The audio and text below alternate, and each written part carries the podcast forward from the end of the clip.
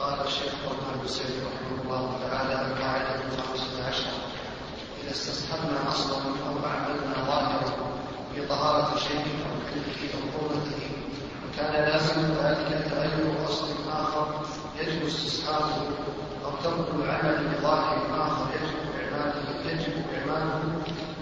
لم يلتفت إلى ذلك اللازم على الصحيح ولذلك سوء ومن هذه القاعدة الأحكام التي يثبت بعضها دون بعض كإرث الذي أقر بنسبه من لا يثبت نسبه بقوله والحكم بلحوم النسب في مواضع كثيرة. لا يثبت فيها لوازم المشكوك فيها من بلوغ الأهل أبويه واستقرار المهد أو ثبوت العدة والرجعة أو الحد أو ثبوت الوصية له أو الميراث أو الانتساب سلف لنا في الدروس السابقة أربع عشرة قاعدة وأخذنا من هذه القواعد قاعدة الماء الجاري هل هو هل هو كالراكد أو كل جرية لها حكم الماء المنفرد. وذكرنا أن المشهور من المذهب أن الماء الجاري كالراكد وذكرنا ما يترتب على هذا الحكم. وأيضا من القواعد التي تطرقنا لها بالأمس ما يتعلق بقاعدة شعر الحيوان وظفر الحيوان. وذكرنا ضابطا أعم من ذلك وهو ما كان في ما كان في حكم المنفصل. يعني ما كان متصلا في حكم منفصل أو ما لا تحله الحياة من أعضاء الحيوان. هل يلحق ببقية البدن أو أنه لا يلحق بجملة البدن؟ وذكرنا أنه لا يلحق بجملة البدن وعلى هذا لو طلق شعر زوجته فإنه لا يقع عليه طلاق أو أعتق شعر أمته فإن العتق لا يقع. ومثله أيضا لو مس شعر زوجته بشهوة فإن وضوءه لا ينتقض وكذلك أيضا لو ظاهر إلى آخر ما ذكرنا من الأحكام المترتبة على هذا الحكم مثل ذلك أيضا القرون والأظلاف إلى آخره التي لا تحلها الحياة ذكرنا بأنها لا تلحق ببقية البدن وعلى هذا لو مات الحيوان فإن ظلفه وشعره ووبره وقرونه وصوفه هذه طاهرة. نقول بأنها طاهرة إلى آخره. كذلك أيضا من القواعد التي تكلمنا عليها بالأمس ما يتعلق بتقديم العبادات على أسبابها. وذكرنا بأن تقديم العبادة ينقسم إلى قسمين. القسم الأول أن تقدم العبادة على سببها فهذا لا يصح. فلو أنه أخرج كفارة اليمين قبل أن يحلف نقول هذا هذه الكفارة لم تقع موقعها فلا تصح كفارة. كذلك أيضا لو أنه أخرج كفارة القتل قبل أن يجرح قال ربما أنني أقتل في يوم من الأيام وأخرج كفارة القتل أعتق أو صام نقول بأن هذا لم يقع بأن هذه الكفارة لم تقع موقعها. فإذا كان ذلك تقديما على السبب فإنه لا يصح. وإن كان ذلك تقديما على شرط الوجوب أو قبل الوجوب يعني بعد وجود السبب إذا كان ذلك التقديم بعد وجود السبب فإن هذا جائز ولا بأس به. فلو أنه قبل أن يحلف كفر يعني بعد أن حلف وقبل أن يحلف. قال والله لا أزور زيدا. وقبل أن يحنث أخرج الكفارة. هنا الآن قدم الكفارة بعد وجود السبب وقبل الوجوب يعني قبل وجوب الكفارة. يعني الكفارة لا تجب عليه إلا بالحنث بأن يفعل ما حلف على تركه أو أن يترك ما حلف على فعله. وهذه يسميها العلماء كشيخ الإسلام تيمية رحمه الله ابن القيم يسمونها تحلة. يعني إخراج الكفارة قبل أن يحدث الإنسان تسمى تحلة. أما بعد الحنث فهذه تسمى كفارة. ودليل ذلك قول الله عز وجل يا أيها النبي لم تحرم ما أحل الله لك؟ تبتغي مرضات أزواجك والله غفور رحيم. قد فرض الله لكم تحلة أيمانكم وأيضا من القواعد المهمة التي تطرقنا لها بالأمس قاعدة النهي يقتضي الفساد وذكرنا أن هذه القاعدة لها أربعة أقسام إلى آخره. ومن القواعد أيضا آه، قاعدة آه، التنفل قبل العبادة. التنفل قبل العبادة بما هو من جنس العبادة. وذكرنا أن ذلك ينقسم إلى ثلاثة أقسام. القسم الأول أن تكون العبادة بدنية موسعة أن تكون بدنية مضيقة أن تكون العبادة مالية وأيضا المالية تنقسم إلى قسمين. تكلمنا على هذه وغير ذلك مما سلف لله الحمد. اليوم يقول المؤلف رحمه الله في أول القواعد في درس هذا اليوم يقول القاعدة الخامسة عشرة إذا إذا استصحبنا أصلا أو أعملنا ظاهرا في طهارة شيء أو حله أو حرمته وكان لازم ذلك تغير أصل آخر يجب استصحابه أو ترك العمل بظاهر يجب إعماله لم يلتفت إلى ذلك اللازم على الصحيح ولذلك صور. هذه القاعدة تنقسم إلى قسمين. نقول هذه القاعدة تنقسم إلى قسمين. القسم الأول أننا إذا استصحبنا أصلا أو أعملنا ظاهرا فلزم من ذلك أن يتغير أصل آخر أو أن يترك العمل بظاهر آخر. لم يلتفت إلى ذلك اللازم نقول القسم الأول القسم الأول أننا إذا استصحبنا أصلا أو أعملنا ظاهرا استصحبنا أصلا من الأصول.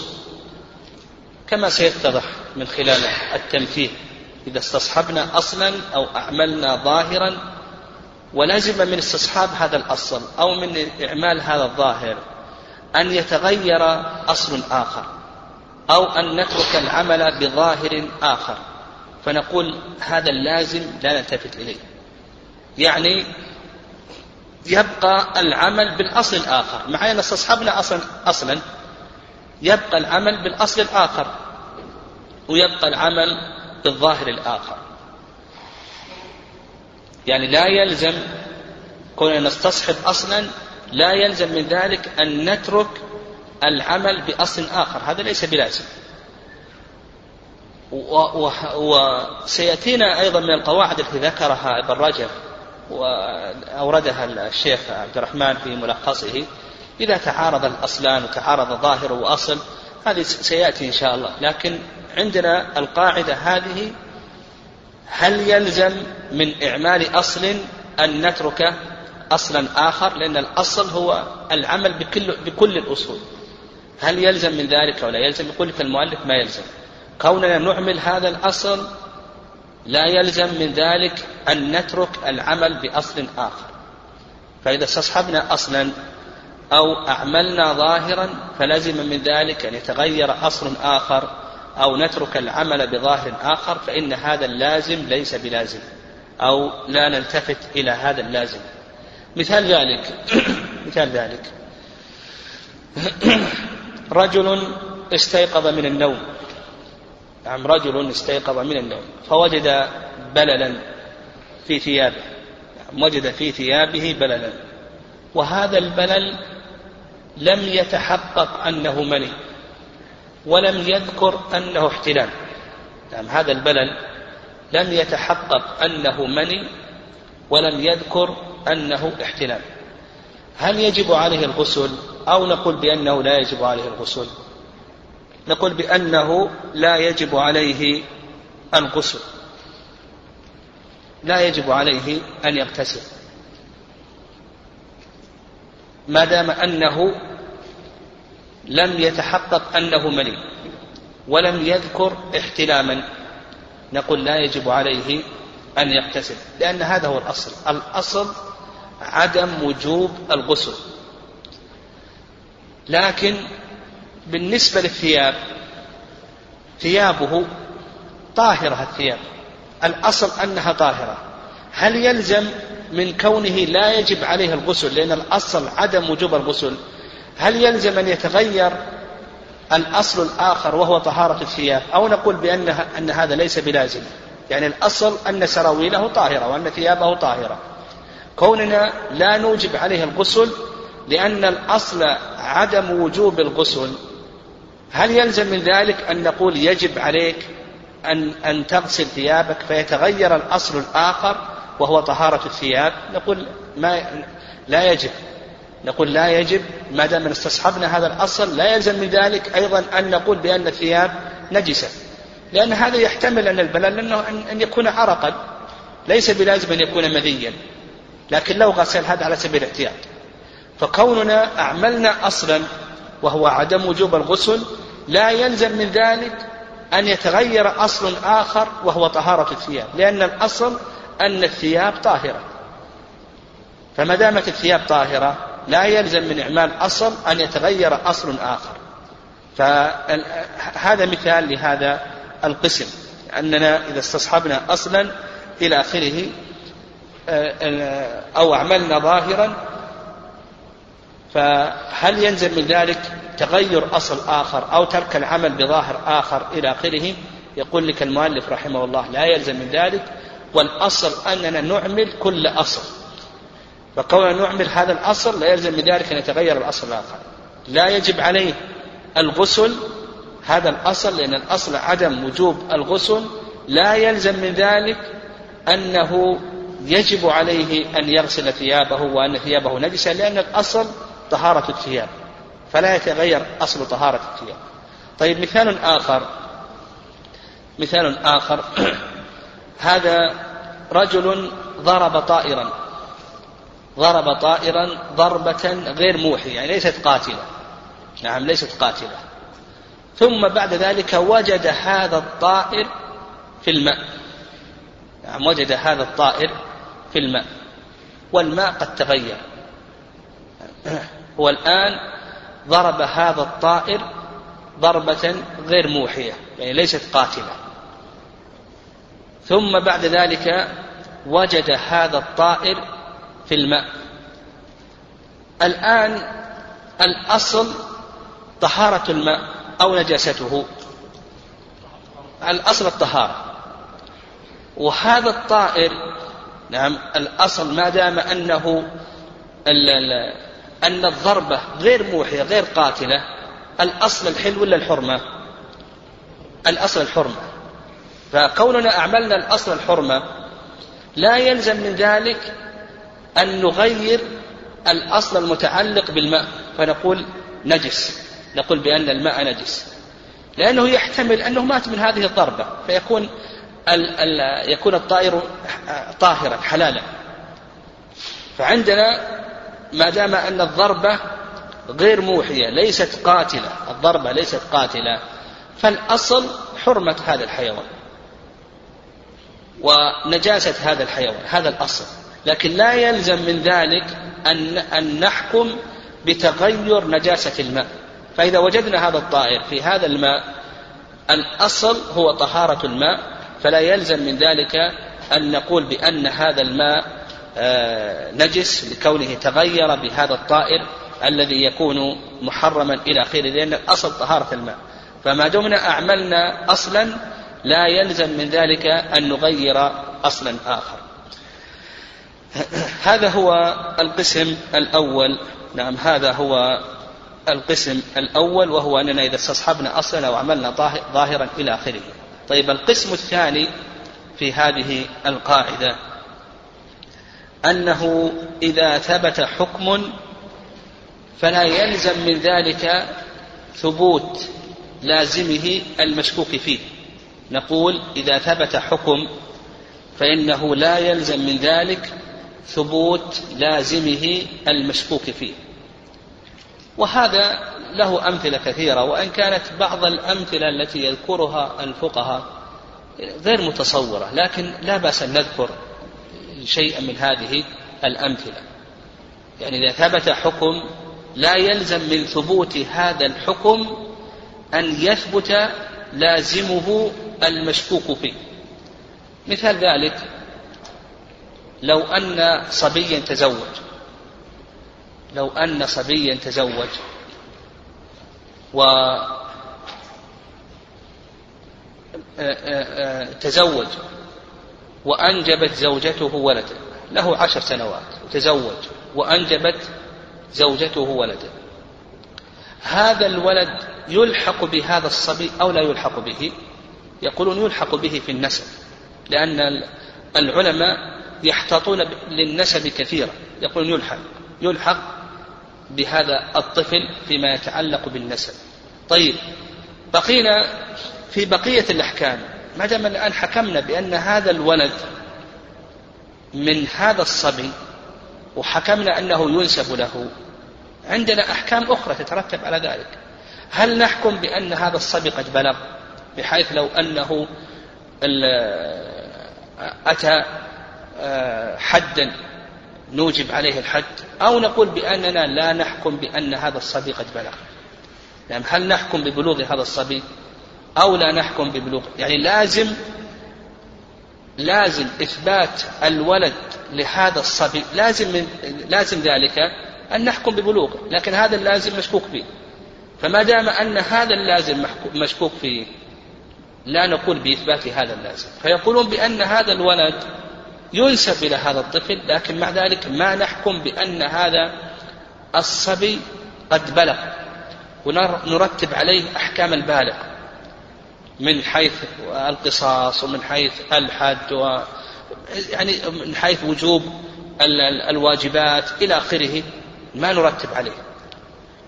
لازم هذا اللازم مشكوك فيه. يعني بلوغه ما دام له عشر سنوات هذا اللازم مشكوك فيه.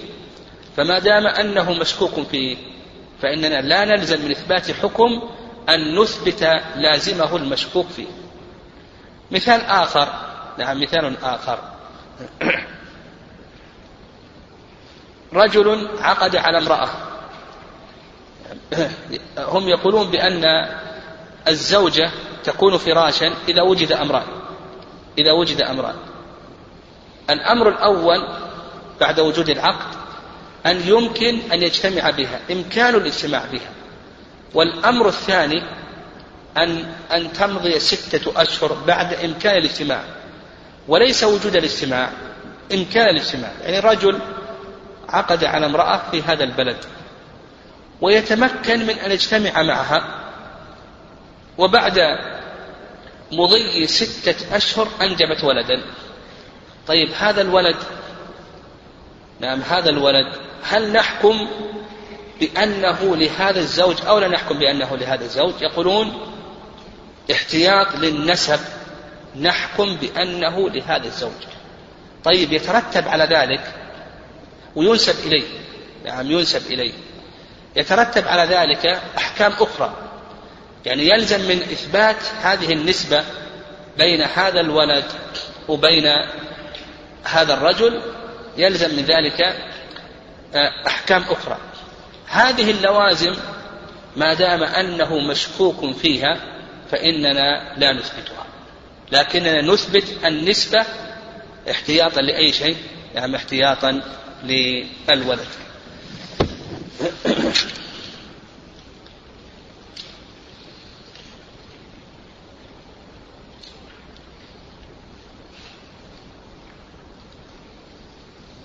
فمن اللوازم قال لك المؤلف رحمه الله والحكم بلحوق النسب في مواضع كثيرة لا يثبت فيها لوازمه المشكوك فيها من بلوغ أحد أبويه.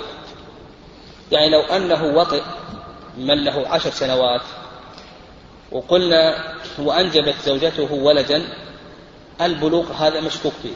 ما نحكم بثبوت البلوغ. مع أننا نثبت أن الولد له وننسبه له. كذلك أيضا ثبوت العدة والرجعة. لو أن هذا الطفل طلق هذه المرأة طلق هذه المرأة وصبي وطلق هذه المرأة. هل تثبت العدة أو لا تثبت العدة؟ يقول لك المؤلف رحمه الله لا تثبت العدة ولا أيضا تثبت الرجعة. يعني لا تثبت العدة ولا تثبت الرجعة. العدة والرجعة أيضا لا تثبت لأن الرجعة فرع عن العدة. فيقول لك لا تثبت العدة ولا تثبت الرجعة ولا يثبت أيضا الحد. بناء على أنه لم يبلغ. لا نحكم بحده لو أتى بما يوجب الحد إلى آخره. فهذه لوازم مشكوك فيها لكننا أثبتنا النسبة احتياطا للولد. أما ما ما عدا ذلك فإنها لوازم مشكوك فيها فلا تثبت. نعم. قال المؤلف رحمه الله القاعدة السادسة عشر. قاعدة السادسة عشرة إذا كان من واجب بدل فتعذر الوصول إلى الأصل حالة الوجود هل يتعلق وجوب البدل تعليقا مستقرا بحيث لا يعود إلى الأصل الموجود في مسألة الصعوبة نعم. يقول المؤلف رحمه الله القاعدة السادسة عشرة إذا كان للواجب بدل فتعذر الوصول للأصل حالة الوجوب فهل يتعلق الوجوب بالبدل تعلقا مستقرا إلى آخره؟ هذه القاعدة قاعدة في العبادات. إذا وكما سبق أن ذكرنا في دروس الأمس إذا كانت العبادات على سبيل الترتيب. فتعذر تعذرت المرتبة الأولى وانتقلنا للمرتبة الثانية. انتقلنا للبدل الآن. فهل هذا الانتقال مستقر بحيث أننا لا ننتقل للمرتبة الأولى أو نقول بأن هذا ليس مستقرا؟ يعني هذا الانتقال هل هو مستقر؟ يعني خلاص لازم أو نقول بأن هذا ليس لازما ويجب أن ننتقل للمرتبة الأولى أو يجوز أن ننتقل للمرتبة الأولى. هذا ما أراد أن يبينه المؤلف. يعني القاعدة انتقل للمرتبة الثانية في هذا في هذه العبادة. انتقل للمرتبة الثانية لهذه العبادة. هل هذا الانتقال مستقر؟ بمعنى أننا ليس لنا أن ننتقل للمرتبة الأولى خلاص الآن لزم لزمت لنا المرتبة الثانية. أو نقول بأنه ليس مستقرا. تركنا المرتبة الأولى الأصل وانتقلنا للبدل. هل هذا الانتقال مستقر؟ خلاص لا نتمكن من ننتقل إلى المرتبة الأولى الأصل أو لا. هذا ما أراد أن يبينه المؤلف. نقول بأن هذه القاعدة تنقسم إلى ثلاثة أقسام. هذه القاعدة تنقسم إلى ثلاثة أقسام. القسم الأول أن يوجد الأصل قبل الشروع في البدل يعني نجد المرتبة الأولى قبل أن نشرع في المرتبة الثانية. أن يوجد الأصل قبل الشروع في البدل فهنا يجب أن ننتقل إلى المرتبة الأولى الأصل لأن هذا هو الأصل. مثال ذلك مثال ذلك المتمتع. يجب عليه أن يذبح هديا. فصيام نعم. فمن تمتع بالعمرة الحج فما استيسر من الهدي. طيب ما وجد الهدي؟ ما وجد هدي يباع أو ليس معه دراهم. نقول انتقل للمرتبة الثانية وهي الصيام. فصيام ثلاثة أيام في الحج وسبعة إذا رجعتم. انتقل الآن. أراد أن يصوم. نوى الصيام في الليل. قال بصوم غدا ثلاثة أيام. لما نوى الصيام في الليل وقبل أن يشرع فيه جاء الهدي أو رزقه الله عز وجل ماله. إيش نقول هنا؟ ما دام أنه قبل الشروع في البدل في المرتبة الثانية نقول انتقل إلى ماذا؟ ها؟ انتقل إلى المرتبة الأولى انتقل إلى الأصل. ارجع إلى الأصل. طيب مثال آخر مثال آخر. أيضا مثله أيضا كفارة القتل. لم يجد رقبة تباع. ثم أراد أن يصوم ثم وجدت الرقبة. قبل أن يشرع في الصيام نقول انتقل إلى الأصل. ومثله أيضا من الأمثلة في غير الكفارات. من الأمثلة أيضا آه، إذا أتلف مالا وهذا سيأتي إن شاء الله في أيضا قواعد وهو مهم جدا. إذا أتلف مالا يجب عليه البدل. ما هو البدل؟ المثل في المثليات والقيمة في المتقومات. هذا الذي أتلفه مثل. له مثل. ما وجد المثل؟ نقول ارجع القيمة أعطه القيمة. وقبل أن يعطيه القيمة وجد المثل. مثلا أتلف هذا الجهاز. هذا الجهاز له مثل الصحيح في ضابط المثلي أنه كل ما له مثل في الأسواق له مثل في الأسواق. نقول يجب عليك أنك تعطيه مثل هذا الجهاز. ذهب ما وجد هذا الجهاز.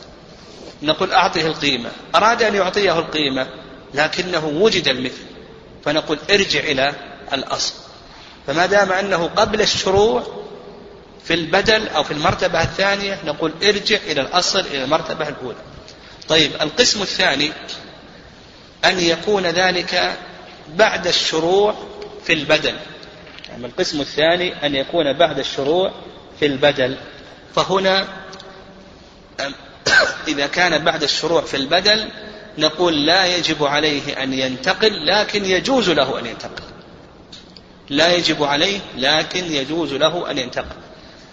وكما مثل كما سبق في الأمثلة السابقة هذا رجل متمتع وجب عليه الهدي. ما وجد هديا أو ليس معه دراهم ثم بدأ يصوم. صام اليوم الأول ثم وجد الهدي.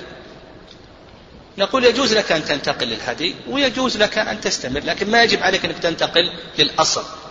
الأصل المرتبة الأولى نقول لا يجب عليك أن تنتقل إليها. ويظهر ذلك أيضا في كفارة القتل. ما وجد رقب رقبة. وشرع في صيام شهرين متتابعين. يعني صيام شهرين متتابعين. هذه ليست كصيام ثلاثة أيام. بعد أن صام يوما أو يومين وجدت الرقبة. نقول يجوز لك أن تنتقل للرقبة. ولا يجب عليك أن تستمر في الصيام لأنك يعني رجعت إلى الأصل. ولك أيضا أن تستمر على الصيام. يعني ما يلزمك يعني ما يلزمك أن أن ترجع إلى الرقبة. فهذا جائز لك. القسم الثالث أن يوجد الأصل بعد الفراغ من العبادة. فهذا لا إشكال في هذه المسألة أن البدل حينئذ يكون مجزئا. يعني في في صورة كفارة القتل صام شهرين متتابعين وبعد أن انتهى من الصيام وجد الرقبة. في كفارة اليمين مثلا في كفارة اليمين لم يجد إطعام عشرة مساكين ولا كسوتهم ولا تحرير رقبة فصام ثلاثة أيام فلما صام الثلاثة وجد إطعام عشرة مساكين.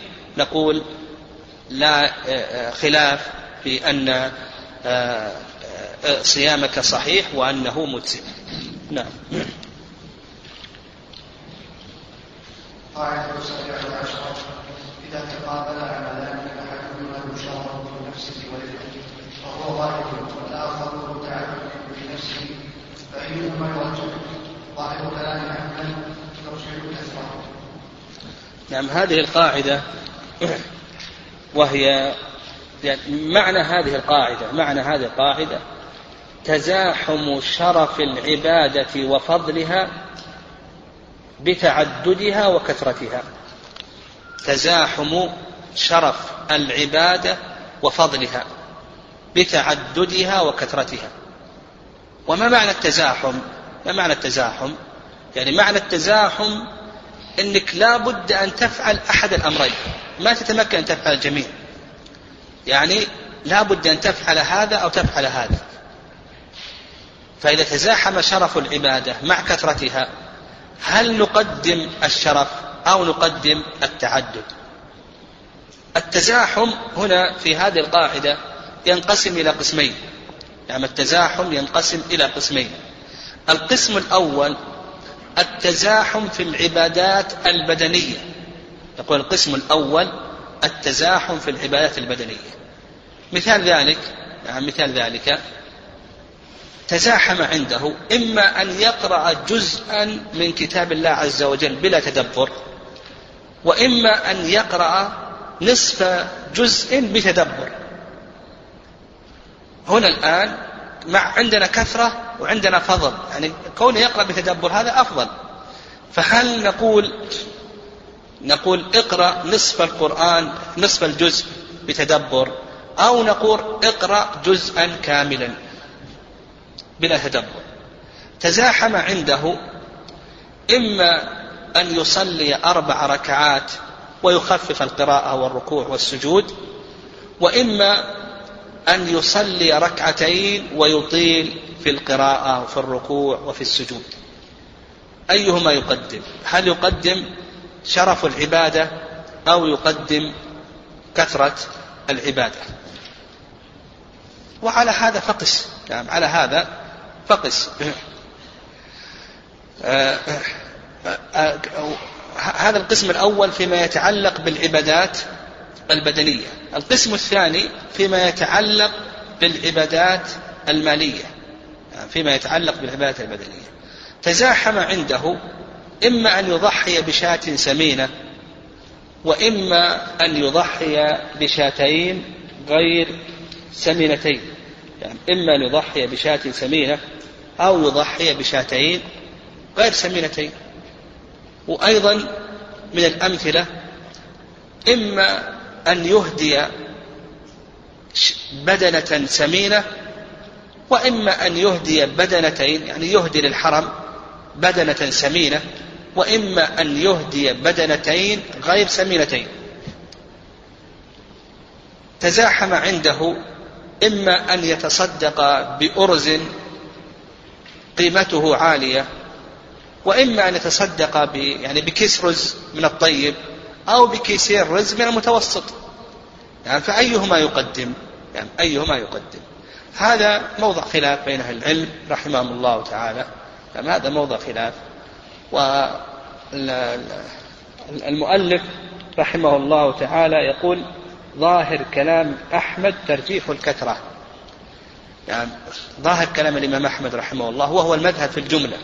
المذهب في الجملة يقول نرجح الكثرة. يعني فكونك تضحي بشاتين أفضل من تضحي بشاة سمينة. كونك تهدي بدنتين أفضل من كونك تهدي بدنة سمينة. وعلى هذا فقس. يعني على هذا فقس. أيضا بالنسبة للعبادات البدنية. كون الإنسان يقرأ جزءا من كتاب الله أفضل من كونه من كونه يقرأ آه، آه، نصف جزء بتدبر وعلى هذا فقس والصواب في ذلك أن يقول أن نقول بأنه يختلف. يعني الصواب أن نقول بأنه يختلف. فإن كان في العبادات البدنية فالإنسان ينظر ما هو الأصلح لقلبه إذا كان في العبادة البدنية نقول الإنسان ينظر ما هو الأصلح لقلبه. ولهذا الإمام أحمد رحمه الله تعالى لما سئل عن صلاة الليل هل يقرأ بجهر أو يقرأ بإسرار؟ قال افعل ما هو الأصلح لقلبك. فإذا كان الأصلح لقلبه أن يقرأ جزءا من كتاب الله عز وجل وإن كان أخل بالتدبر آه، أو آه، أو الأصلح أن يقرأ نصف جزء بتدبر نقول يفعل ما هو الأصلح لقلبه. هذا فيما يتعلق بالعبادات البدنية.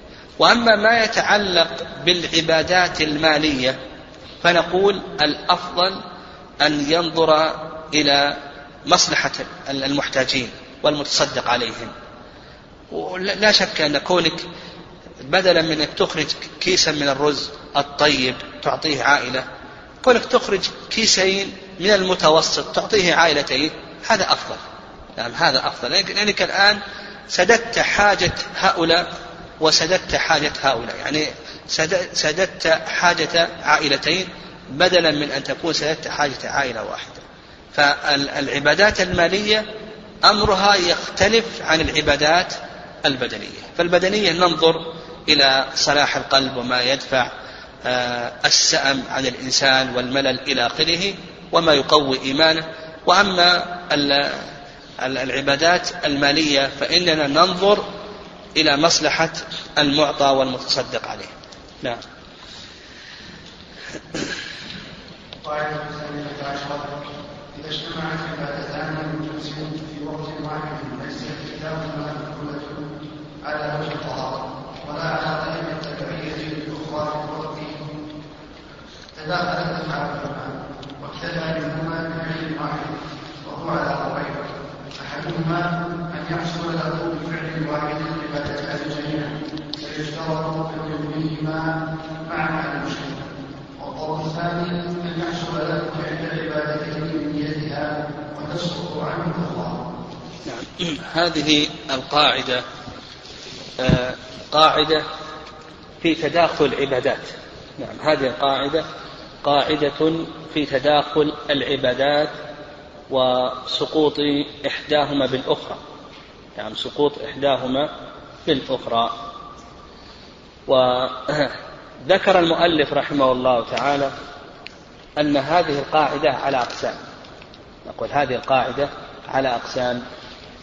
القسم الأول القسم الأول أن تكون إحدى العبادتين مفعولة على وجه القضاء فإنه لا تداخل. يقول القسم الأول أن تكون إحدى العبادتين مفعولة على وجه القضاء فإنه لا تداخل. فلو أن الإنسان عليه ظهر عليه ظهر الأمس وظهر اليوم فهل له أن ينوي بصلاة ظهر اليوم أنها عن اليوم أداء وعن الأمس قضاء؟ أو نقول ليس له ذلك؟ نقول ليس له ذلك. ما دام أنها على سبيل القضاء نقول لا تداخل. أو إنسان عليه سنة الظهر البعدية. فهل له أن ينوي بصلاة ركعتين بعد الظهر أنها عن سنة اليوم وعن سنة الأمس؟ هل له ذلك وليس له ذلك؟ نقول ليس له ذلك. ما دامت ما دام أن إحدى العبادتين مفعولة على سبيل القضاء فنقول ليس له ذلك. طيب القسم الثاني أن تكون إحدى العبادتين مفعولة على وجه التبعية للأخرى. أن تكون إحدى العبادتين مفعولة على وجه التبعية للأخرى. فنقول أيضا لا تداخل لا تداخل. مثاله مثل السنن الرواتب. السنن الرواتب هذه تابعة. يعني السنن الرواتب هذه تابعة للفرائض للفرائض. وعلى هذا لو نوى بالأربع التي قبل الظهر نوى صلاة الظهر ونوى الأربع التي قبل الظهر نقول بأنه لا يصح. نعم لا يصح. لا بد أن تصلي أربع للظهر وأربع الفريضة. قبل الظهر أربعا وقبل وصلاة الفريضة أربعا. ومثلها أيضا يعني بقية السنن ومثلها أيضا صيام ست من شوال مع رمضان. يعني لأن صيام ست من شوال مع رمضان على وجه التبع. فلا يصح أن تنوي بستة أيام من رمضان أنها من رمضان وأنها من شوال. ومثلها أيضا الوتر. يعني مثل أيضا الوتر مع صلاة العشاء إلى آخره. نقول بأنه لا يصح. طيب القسم الثالث نعم القسم الثالث أن تكون إحدى العبادتين يعني ما عدا هذين القسمين ليست مفعولة على وجه القضاء ولا على وجه التبع وهي من جنس الأخرى وتتفق معها في الوقت يعني من جنس الأخرى وتتفق معها في الوقت. فهنا يقول المؤلف رحمه الله بالتداخل بتداخل العبادات. يعني القسم الثالث ليست العبادة مفعولة مفعولة على وجه القضاء ولا على وجه التبع. واتحدتا في الجنس والوقت اتحدتا في الجنس والوقت. فهنا يقول المؤلف رحمه الله بالتداخل. وهذا له أمثلة كثيرة. يعني هذا له أمثلة كثيرة. وسنذكر إن شاء الله. نعم نذكر إن شاء الله ضابطا آخر غير ما ذكره المؤلف رحمه الله تعالى. من أمثلة التداخل يعني من أمثلة التداخل آه ارتفاع المرأة إذا كان عليها غسل عن دم الحيض وعليها غسل عن الجنابة.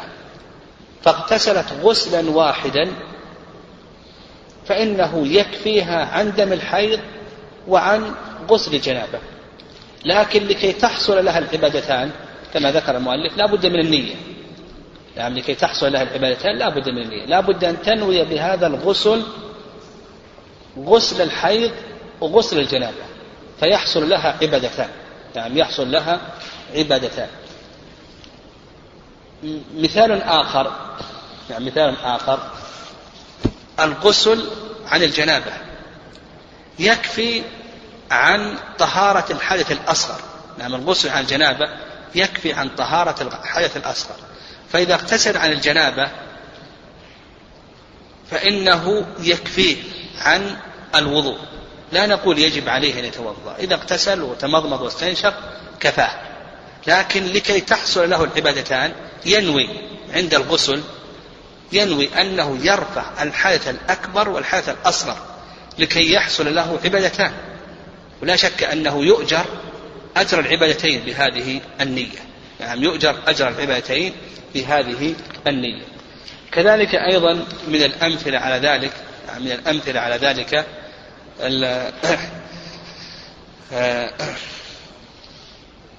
من الأمثلة على ذلك طواف القدوم. نعم طواف القدوم. إذا طاف للعمرة فإنه يكفيه عن طواف القدوم. إذا طاف العمرة يكفيه عن طواف القدوم عن طواف القدوم لكن لكي تحصل له العبادتان الطوافان لا بد أن ينوي أنه طواف القدوم وطواف العمرة.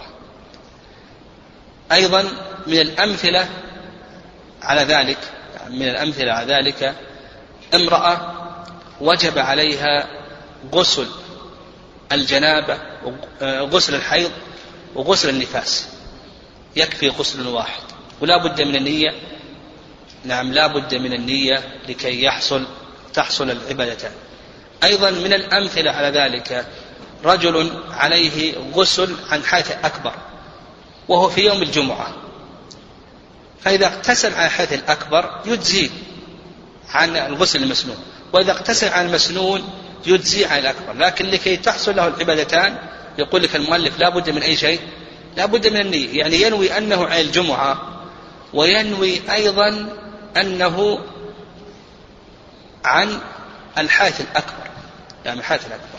فالضابط الذي ذكره المؤلف رحمه الله في القسم الثالث قال لك ألا تكون إحدى العبادتين فعلت على وجه التبع ولا على وجه القضاء واتحدت في الجنس والوقت هنا يكون التداخل. لكن هذا الضابط فيه نظر يعني هذا الضابط فيه نظر. لأن هناك عبادتان تتحدان في الجنس وفي الوقت ومع ذلك ما نقول بالتداخل. نعم ما نقول بالتداخل. هناك عبادتان تتحدان في الجنس وفي الوقت مع ذلك ما نقول بالتداخل. سنة الظهر القبلية أربعة. هل نقول يصلي ثنتين من باب التداخل؟ أو أو مع أنهما يتحدان في الجنس وفي الوقت. مع ذلك ما نقول بالتداخل. فهذا الذي ذكره المؤلف رحمه الله هذا ضابط فيه نظر يعني فيه نظر. ومثلها أيضا لو اجتمعت عقيقة وأضحية اجتمعت عقيقة وأضحية. في اليوم السابع هذا الطفل أصبحت ولادته يعني سابع ولادته هو يوم النحر. فهل يكفي أن يذبح أضحية أن يذبح شاة عن الأضحية وعن العقيقة؟ نعم. هنا مع أنهما اتحدتا في الجنس واتحدتا في الوقت نقول الصواب أنه لا يكفي لكن الضابط نعم أن يقال إذا كانت إحدى العبادتين ليست مقصودة لذاتها فإنها تدخل مع الأخرى. وإن كانت مقصودة لذاتها فإنها لا تدخل مع الأخرى. الضابط يعني الرأي الثاني أن نقول أن تكون إن كانت إحدى العبادتين مقصودة لذاتها فلا تدخل. نعم. نعم. إن كانت إحدى العبادتين غير مقصودة لذاتها فإنها تدخل. وإن كانت مقصودة لذاتها يعني مقصودة لذاتها فإنها لا تدخل. فإذا كانت العبادتان كل منهما مقصودة لذاتها فإنها لا تدخل. لكن التي ليست مقصودة لذاتها فإنها تدخل مع الأخرى. فنقول الضابط على الرأي الثاني إن كانت العبادة ليست مقصودة لذاتها دخلت. وأما إن كانت مقصودة لذاتها فإنها لا تدخل. إلا إذا كانت الأخرى ليست مقصودة لذاتها فإنها داخل وعلى هذا نقول الأقسام على هذا القول أن تكون كل من العبادتين مقصودة لذاتها يدخل أو لا يدخل نقول لا تداخل. أن تكون كل من العبادتين ليست مقصودة لذاتها تداخل. أن تكون إحداهم مقصودة والأخرى غير مقصودة تداخل. فالأقسام ثلاثة. يعني الأقسام ثلاثة أن تكون كل من العبادتين مقصودة لذاتها وهو لا تداخل. كل منهما ليست مقصودة لذاتها لا تداخل تداخل. إحداهما ليست مقصودة والأخرى مقصودة تداخل. وهذا له أمثلة. كثيرة. يعني كون الإنسان أيضا يفهم هذا يحصل أجرا كثيرا عند الله عز وجل بالنية. فمثلا تحية المسجد مع سنة الوضوء. تحية المسجد مع سنة الوضوء. تحية المسجد ليست مقصودة لذاتها. المقصود أن الإنسان لا يجلس حتى يصلي. فإذا صلى ركعتين ينوي بهما تحية المسجد وسنة الوضوء حصل له صلاتان بركعتين. لكن لا بد من النية. أيضا عندك تحية المسجد والسنة القبلية وركعة الوضوء. تحية المسجد والسنة القبلية وركعة الوضوء. لو أن الإنسان دخل المسجد وصلى ركعتين ينوي بهما السنة القبلية كصلاة الفجر لها سنة قبلية والظهر لها سنة قبلية وينوي تحية المسجد وينوي ركعة الوضوء حصل له ثلاث صلوات بركعتين. ومثل ذلك أيضا لو صلى الضحى نعم صلى الضحى وهو ينوي ركعتي الوضوء وينوي أيضا سنة آه، الضحى حصل له صلاتان بركعتين. أيضا الطهارة لو أنه اغتسل ينوي بغسله الغسل المسنون والغسل الواجب أجزأ ذلك. يعني أجزأ ذلك. و آه، وأمثلة كثيرة يعني أمثلة كثيرة أيضا في الأذكار وأمثلة كثيرة أيضا آه، في الحج مثل لو أنه طاف عند خروجه وهو ينوي به طواف الإفاضة وطواف الوداع فإنه يجزئه لأن طواف الوداع ليس مقصودا لذاته المقصود أن يجعل آخر عهده بالبيت. وهو إذا طاف للإفاضة كفى ذلك لكن لكي تحصل له العبادتان ينوي نيتين ينوي يعني نية واحدة عن العبادتين يعني ينوي العبادتين يعني ينوي العبادتين. فالخلاصة في ذلك أن ننظر هل العبادة مقصودة أو غير مقصودة. فإذا كانت مقصودة الشارع أرادها بذاتها ما تدخل مع الأخرى. يعني إلا إذا كانت الأخرى غير مقصودة دخلت معها كما ذكرنا في الأقسام. من الأمثلة سنة الفجر مع سنة مع صلاة الفجر ما في تداخل. سنة الفجر مع صلاة الفجر ما في تداخل لأن كل منهما مقصودة لذاتها. سنن سنة الظهر قبلها أربع ركعتان ركعتان ما في تداخل ولا كان أرشد النبي صلى الله عليه وسلم إلى ركعتين. الأضحية مع العقيقة ما في تداخل لأن كل منهما مقصودة لذاتها. فهذا هو الضابط يعني وهو الضابط هذا للشيخ محمد عثيمين رحمه الله أنه ينظر إلى القصد يعني هل هذه مقصودة وليست مقصودة إلى آخره. نعم وأما بالنسبة لما يتعلق بسقوط إحدى العبادتين بفعل أخرى فكما تقدم في الأمثلة ومن الأمثلة على ذلك هو الذي يهمنا التداخل. نعم ومتى يحصل التداخل ولا بد أيضا من النية لكي تحصل العبادتين هذا الذي يهمنا يعني وذكر المؤلف رحمه الله ما يتعلق بسقوط إحدى العبادتين بالأخرى كما تقدم في الأمثلة ومن الأمثلة على ذلك من الأمثلة على ذلك آه، إذا حضر للصلاة الفريضة سقطت التحية. إذا صلى العيد مع الإمام سقط عنه حضور الجمعة سقط عنه حضور صلاة الجمعة. لكن يصلي ظهرا. لكن حضور صلاة الجمعة نقول بأنه يسقط عنه. نعم.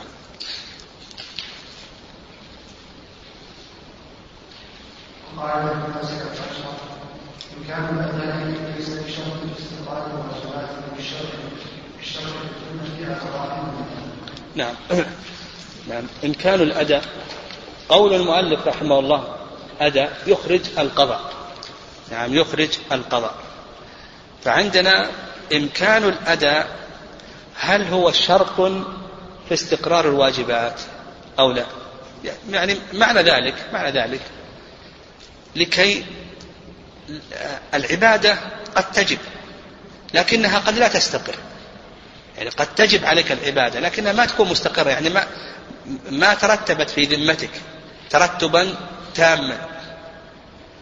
فهل يشترط لاستقرارها في الذمة بحيث أنها ما تسقط. هي قد تجب وقد تسقط. لكن الاستقرار هو الوجوب مع عدم السقوط. يعني ما معنى الاستقرار؟ ما معنى استقرار العبادة؟ وجوبها مع عدم سقوطها خلاص ترتبت في ذمتك. هل يشترط إمكان فعلها لكي تستقر في ذمتك استقرارا لا تسقط أو لا يشترط. يقول لك المؤلف رحمه الله ليس شرطا. يعني ليس شرطا. فمثلا حال عليك الحول. حال الحول. الآن حال الحول. الساعة الثانية عشرة أو الساعة الآن الخامسة إلا خمس دقائق حال الحول. وجبت الزكاة. أردت أنك تذهب تخرج الزكاة؟ احترق المال. وش نقول؟ ما تمكنت من الأداء. أنت الآن ما تمكنت من الأداء. يقول لك المؤلف ما نشترط التمكن من الأداء خلاص الآن الزكاة أصبحت دينا بمجرد أنه حال الحول أصبحت الزكاة دينا في ذمتك. ما نشترط؟ نعم ما نشترط ماذا؟ أن تتمكن من إخراجها. نعم هذا المذهب الذي ذهب إليه المؤلف رحمه الله تعالى.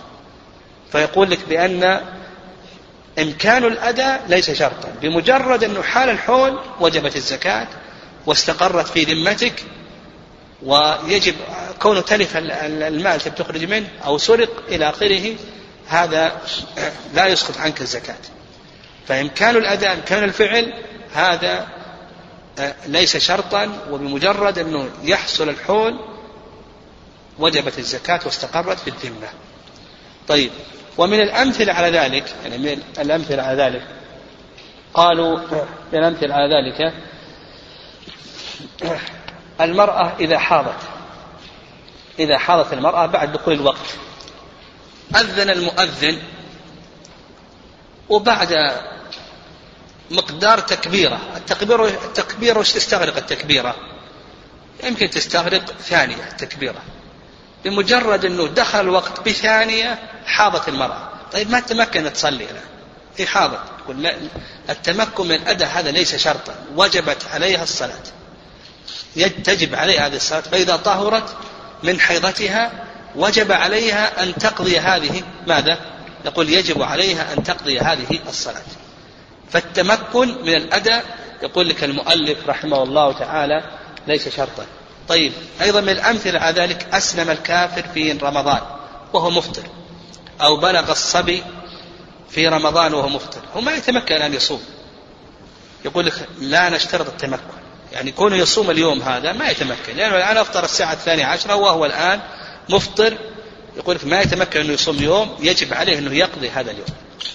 فيقولون بأن التمكن من الأداء ليس ماذا؟ ها ليس شرطا. طيب هذا القسم الأول التمكن من الأداء طيب القسم الثاني التمكن من القضاء. التمكن من القضاء هذا هذا شرط. هذا شرط. التمكن يعني عندنا تمكن من الأداء ليس شرطا تمكن من القضاء هذا شرط. هذا شرط. فمثلا إنسان مريض يعني مريض وأفطر يعني أفطر. ولم يتمكن يقضي. استمر به المرض إلى أن مات. مات في اليوم الخامس من شوال. وقد استمر به المرض. ما تمكن أنه يصوم. يقول سقط عنه القضاء. ما يجب عليه القضاء. يعني مريض مرض يرجى برؤه. أما إذا كان مرضا لا يرجى برؤه فهذا يطعم عنه. لكن إذا كان مرضا يرجى برؤه أو كان مسافر وأفطر واستمر في السفر إلى شوال ثم مات في شوال في العاشر من شوال وهو مسافر. هنا ما تمكن من القضاء لأن المسافر له أن يفطر. ما العذر استمر معه. فيقول لك هنا التمكن من القضاء هذا شرط. وعلى هذا هذا المسافر لا يجب عليه صيام يعني لا يصوم عنه أهله وكذلك أيضا لا يطعم عنه. وهذا المريض أيضا مرضا لا ير... الذي يرجى برؤه واستمر به المرض لا يشترطون في القضاء التمكن من الفعل. هنا الآن ما نتمكن أو ما يتمكن من الفعل. طيب القسم الثالث النذر. نعم النذر. القسم الثالث النذر. يعني ما ما وجب بإيجاب الشخص نفسه بإيجاب العبد نفسه لا بإيجاب الله سبحانه وتعالى. هذا أيضا يقولون يشترط التمكن من الفعل. فلو أنه قال لله علي أن أصوم شهر شعبان القادم ثم مات قبل أن يأتي شعبان ها؟ يسقط عنه ولا يسقط؟ يقولون يسقط. في النذر يقولون يجب التمكن من الفعل أو, أو التمكن من الفعل شرط. قال لله علي أن أحج هذا العام. ثم بعد ذلك لله علي أن أحج هذا العام ثم بعد ذلك قبل أن يأتي وقت الحج مات. هل يجب أن نخرج من تركته؟ من يحج عنه أو لا يجب؟ ها؟ يجب أو لا يجب؟ نقول لا يجب لأن النذر لا بد من أي شيء ها؟ من التمكن من الفعل. فعندنا الأداء لا يشترط القضاء يشترط النذر يشترط. والصحيح في ذلك الصحيح في هذه الأقسام كلها نعم الصحيح في هذه الأقسام كلها أنه يشترط التمكن من الأداء لأن الله سبحانه وتعالى لا يكلف نفسا إلا وسعها ويقول سبحانه وتعالى فاتقوا الله ما استطعتم ويقول إذا أمرتكم بأمر فأتوا منه ما استطعتم. فنقول نشترط التمكن سواء كان في الأداء أو كان في القضاء أو كان يعني في الأداء أو في القضاء أو في النذر. نعم أو في النذر. وعلى هذا من آه، آه، سرق ماله قبل أن يخرج الزكاة ما دام أنه ما تعدى ولا فرط واجتهد نقول لا يجب عليه سقطت عنه الزكاة. الصبي إذا بلغ نقول ما يجب عليه. نقول صم الآن تصوم الآن. بلغ في نفس اليوم تصوم الآن تمسك ولا يجب عليك القضاء. أسلم الكافر نقول تصوم الآن. الآن وجب عليك الواجب تصوم الآن ولا يجب عليك القضاء إلى آخره نعم.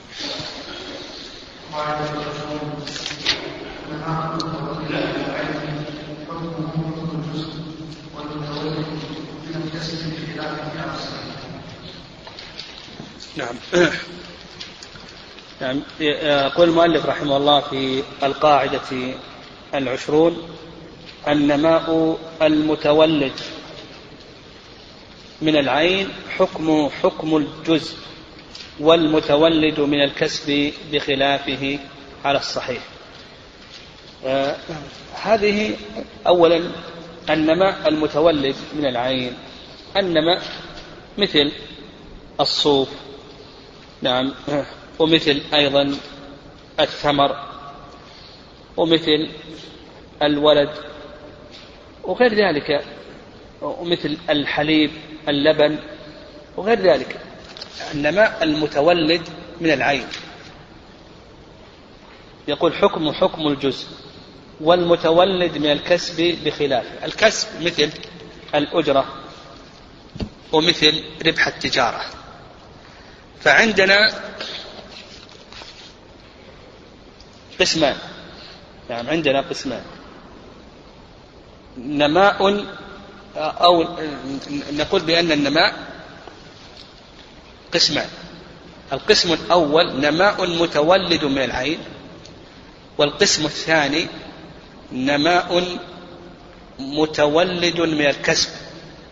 نعم. نماء متولد من العين والقسم الثاني نماء متولد من الكسب. المؤلف رحمه الله تعالى يقول لك المتولد من العين حكم حكم الجزء والمتولد من الكسب هذا يقول لك ليس حكم ليس حكم حكم الجزء يخالفه. وهذه القاعدة يعني لما ذكرنا أن النماء ينقسم إلى هذين القسمين هذه القاعدة أيضا لها قسمان قسم في المعاملات وقسم في العبادات.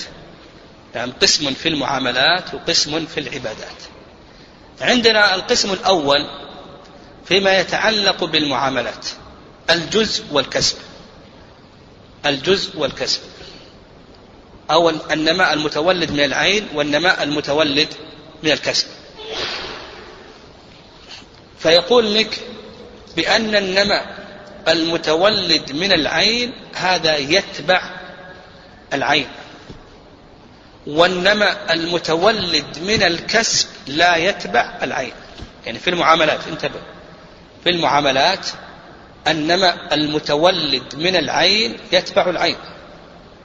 والنمى المتولد من الكسب لا يتبع العين. هذا ظاهر كلام المؤلف رحمه الله تعالى. مثال ذلك هذا رجل اشترى حيوانا نعم. اشترى حيوانا ثم بعد ذلك وجد فيه عيبا. طيب هذا الحيوان حصل له نمى لما الآن رد الحيوان النمى لمن يكون؟ هل يكون للبائع أو يكون للمشتري؟ ها؟ الآن هو اشترى شاة مثلا أو اشترى بقرة. اشترى شاة أو اشترى بقرة. هذه الشاة حصل لها نمى من العين. صوف مثلا. مثلا شاة. صار لها صوف كثير. وجزه. نمى الصوف. وجزه المشتري إلى آخره. الآن رده. وجد أن فيها عيبا. لما وجد أن فيها عيبا بالنسبة للنماء الآن على كلام المؤلف هل يكون للبائع أو يكون للمشتري؟ ها؟ على كلام المؤلف يكون للبائع. لأنه يقول لك حكم حكم الجزء. يعني حكم يد يد يد الشاة جزء الشاة. حكم حكم الجزء جزء الشاة. فيجب عليك إنك ماذا؟ إنك ترده على من؟ على البائع. نعم يجب عليك إنك ترده. طيب هذا بالنسبة للنماء المتولد من العين. يتبع العين. طيب النماء المتولد من الكسب هل يتبع العين أو لا يتبع العين؟ يقول لك ما يتبع العين. مثلا عندنا سيارة المشتري أخذ السيارة وأجرها جعل يعمل فيها وكسب فيها ألف ريال. ثم بعد ذلك بعد يومين من الشراء تبين أن فيها عيب. الألف هذه هل هي للمشتري أو للبائع؟ ها؟ للمشتري. نعم هذه للمشتري لأن هذا من الكسب. نعم هذا من الكسب. فالنماء إذا كان من الكسب فهو للمشتري. إذا كان من العين فهو تابع لأي شيء؟ للعين. نعم تابع للعين. ولد مثلا نقول بأنه تابع لأي شيء؟ للعين. يعني هذا ما ذهب إليه المؤلف رحمه الله. والصحيح في ذلك أن النماء كله الصواب أن النماء كله نماء المالك. يعني الصواب أن النماء كله نماء المالك. فيكون للمالك. وهنا النماء لمن يكون هنا؟ ها؟ المالك من هو الآن؟ قبل الفسخ. المشتري. نعم المشتري. لأن أن ما حصل بملكه والعين مضمونة عليه. لو تلفت العين فإنه سيضمن. فالنماء نماء من؟ المشتري. حصل في ملكه. ويدل لهذا قول النبي صلى الله عليه وسلم كما في الصحيحين من باع عبدا وله مال فماله للبائع. النبي صلى الله عليه وسلم جعل المال للبائع. دل ذلك على أن العبد السلعة أصبحت لمن؟ للمشتري. من باع عبدا وله مال فماله للبائع. المال الآن أصبح للبائع. نعم المال أصبح للبائع. دل ذلك على أن السلعة التي هي الرقيق أصبحت لمن؟ للمشتري. وإذا كانت المشتري ونما فهذا نماء ملكه. ولأنها مضمونة عليه الخراج بالضمان يعني لو تلفت بعد العقد من ضمان المشتري فالنماء الصحيح أنه سواء كان متولدا من العين أو كان متولدا من الكسب أن هذا كله لمن؟ ها؟ يقول للمشتري نعم ها؟ كيف؟ إيه نعم إيه طيب القسم إذا قلنا أنه في العبادة في المعاملات أيضا في العبادات أنما في العبادات أنما في العبادات يتبع العين. نعم أنما في العبادات. نحن قلنا في المعاملات أنه لا يتبع العين الصحيح أنه يتبع المالك. لكن أنما في العبادات نقول بأنه يتبع العين. ومن الأمثلة على ذلك يعني من الأمثلة على ذلك لو كان عنده ثلاثون شاة عنده ثلاثون شاة. نصاب الغنم كم؟ أربعون. يعني هو الآن يملك ثلاثين شاة. يعني يملك ثلاثين شاة. تنامت هذه الشياه فأصبحت أربعين. متى يبدأ الحول؟ هل يبدأ الحول بملكه بالثلاثين؟ أو نقول يبدأ الحول بتمام النصاب؟ هو موضع خلاف لكن الصحيح أنه بتمام النصاب وإنما هذا تابع للعين بحيث أننا نحسبه من النصاب. كما أننا نحسب هذه الثلاثين من النصاب فكذلك أيضا نحسب هذه الثلاثين من النصاب فهي تابعة للعين في النصاب كذلك أيضا في الحول.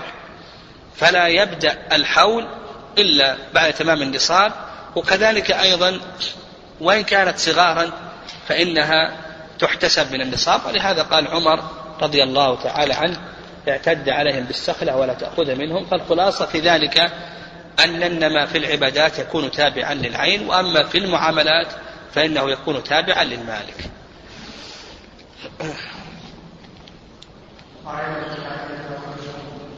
وقد يختص الولد بغير سائل من عالم فولد دون العلم احكام ويعبر عن ذلك بان الولد هو كالجزء أو كالقسم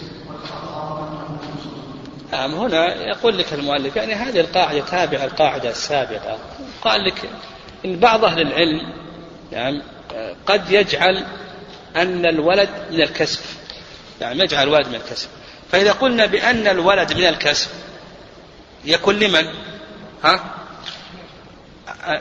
يكون لمن؟ للمشتري للمالك لكن إذا قلنا بأنه من الجزء يكون لمن على كلام المؤلف؟ للبائع نعم والصحيح أن الولد ليس من الكسب. الصواب أن الولد أنه جزء وعلى هذا يكون تابعا للمالك. هذا الصواب. الصواب أنه ليس داخلا في الكسب. لكن نستثني مسألة. نعم نستثني مسألة وهي ما إذا باعه الحيوان وهو حامل. باعه الحيوان وهو حامل ثم بعد ذلك وجد في الحيوان عيبا ثم فسخ. فالولد يكون للبائع. هذا لا إشكال لأنه لما باعه باعه الحيوان والولد. من الولد يكون للبائع يعني ولدت. لكن لو حملت عند المشتري ثم رد وولدت. حملت البقرة عند المشتري وولدت. ثم تبين أن فيها عيبا وردها على البائع. الولد لمن يكون هنا؟ ها؟ للمشتري. نقول بأنه يكون للمالك. نعم هذا الصواب في هذه المسألة. يعني فالصحيح أن الولد أنه كالجزء ويدخل في هذا ما إذا أوقف فرسا إلى آخره. إذا أوقف فرسا ف وحملت هذه هذه الفرس فإن الفرس فإن الحمل تابع للعين يكون وقفا معها إلى آخره.